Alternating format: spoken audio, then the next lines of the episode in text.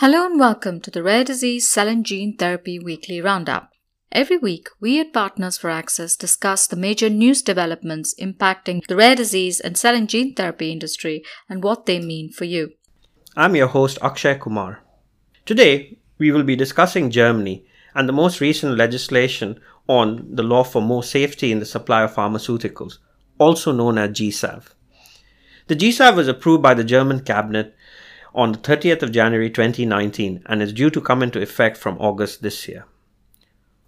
Although the wording of the original bill was amended since it was first released, it still contains provisions that could have a significant impact on access of orphan drugs. With me here to discuss this new legislation is P4A's senior analyst Joanna Fernandez.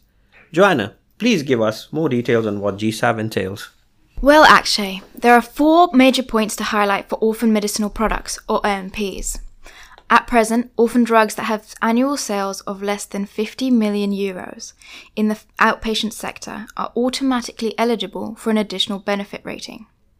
GSAV will change this to include sales in the hospital sector as well. Manufacturers are obliged to provide their sales data, and the German HTA body, the GBA, will reassess drugs that exceed the 50 million euro threshold.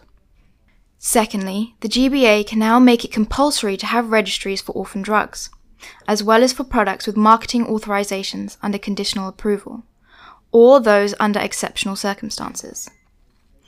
Manufacturers will have to cover the costs of setting up and maintaining these registries. Evidence from these registries will be reviewed yearly and can trigger a re-evaluation of the benefit assessment outcomes. Failure to comply or a negative reassessment will allow the Association of Sick Funds or the GKSV to cut the reimbursed price. Also, sick funds can now claim clawbacks from pharmaceutical companies when there is a drug recall, supply shortages, or other deficiencies in the drug. And finally, the GBA will now set minimum requirements on the qualification of the involved healthcare professionals and treatment centres, as well as making it mandatory for healthcare professionals to participate in these registries. Hence, orphan drugs will only be used by those healthcare professionals and designated centres who meet these minimum requirements.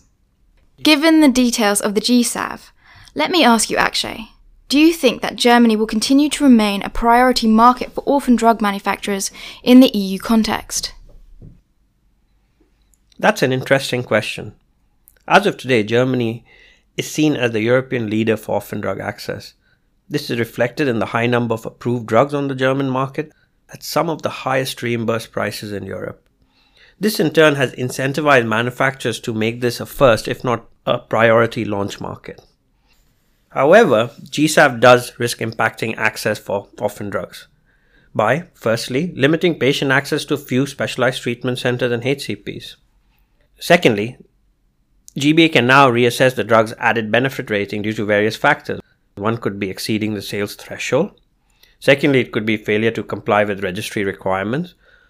Or thirdly, because a drug may have suboptimal outcomes in the real world, which do not match what they saw in the trials. All of this and these reassessments will start resulting in downward pricing pressure in Germany. Also, clawback mechanisms for sickness fund could impact how manufacturers recognize revenue for sales in the German market. So, all in all, yes, I do see risks to Germany falling in the pecking order for orphan drug access, but it all depends on how stringently GSAV is implemented by GBA and SickFund. The devil lies in the detail. Now, looking through a purely German commercialization lens, what are Partners for Access's top three tips for orphan drug manufacturers seeking to launch here?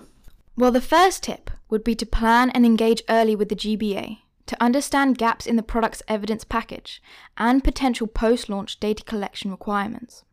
This will allow manufacturers to proactively establish the registry infrastructure for their products. The second suggestion is to view these registries not only as a tool for medical research or monitoring safety, but as a way to capture payer and patient relevant outcomes.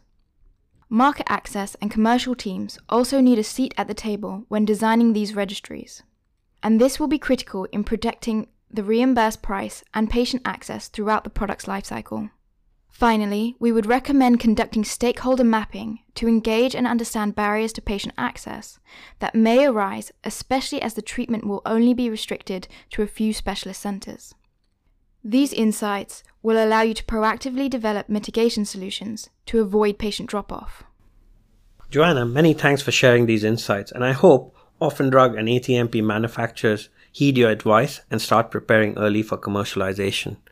We at P4A can certainly help companies with early commercialization planning in the German context. Meanwhile, we will continue to watch this space and provide updates as and when we have them. And that's it for this week. For more news and analysis, do visit our website www.partnersforaccess.com. Subscribe to our podcast on iTunes or wherever you listen to your podcasts, and don't forget to leave a review. We welcome your feedback. Thanks for listening. See you next week.